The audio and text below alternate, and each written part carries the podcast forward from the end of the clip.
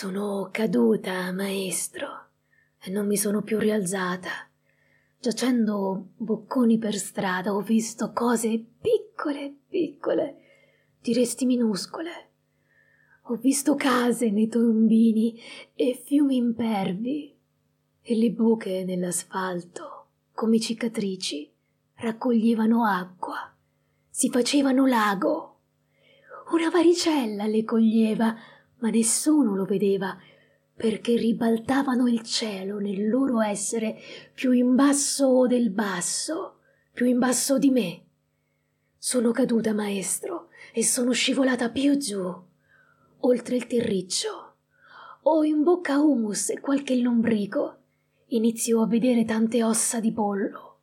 Sarà il furto di qualche randagio. Dicono che stia precipitando come Alice. Ho attorno le formiche e loro scavano, scavano, scavano. Nel silenzio scavano. Nel buio hanno una regina gravida che si gonfia come un teratoma prima di dare alla luce piccole creature centrifughe. Avrei bisogno di pastiglie tossifughe. Ho terra ovunque, nelle orecchie, nel naso, nel cervello. Mi porto questo fardello della gravità. Non è questione di gravità, ma di inadattabilità. Sono caduta, maestro, perché portavo un peso al piombo. Affilo dritto dallo sterno fino a questo strapiombo e precipito, precipito, ma forse un ritornare in un posto dove non starò più male, anche se cascare fa male.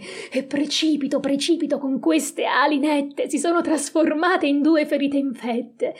E precipito, precipito nel buio terminale, dispersa alla ricerca della mia pietra filosofale. Mi diresti, maestro, che è una cosa inattuale, che ero una bambina sensibile e non un animale mi diresti che per questo, con fare paternale, è un fatto manifesto che io lassù sto male. E qui cado ancora mentre il caldo rincuora. Sembra quasi il tuo abbraccio di quando andavo a scuola. Sono sola, mi dico, in questa vacuità sonora, e i cancelli dell'inferno tremano una volta ancora. È tutto così placido, questo piover cose ctonie. Magmatiche comete rigano il nero come lacrime. Sono al centro, maestro, il centro di tutto. Vedo Ratatos craddentare le radici di Kdrasil mentre la tua radio accenna che ci governa Draghi, ma io non la sento nel pozzo di Saturno da cui non farò ritorno. Sembrano luci a led queste anime luminescenti.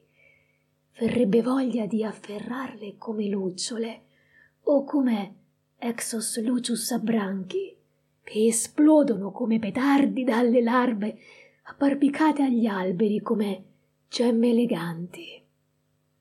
Ma un sonno da luminale mi fa gentilmente ripiegare in posizione fetale.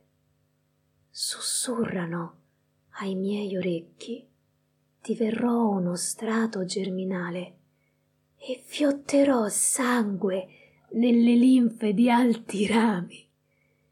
Sfiorerò il cielo ancora, custodita come un segreto, sepolta come uno spergiuro obliato, forse in osseto.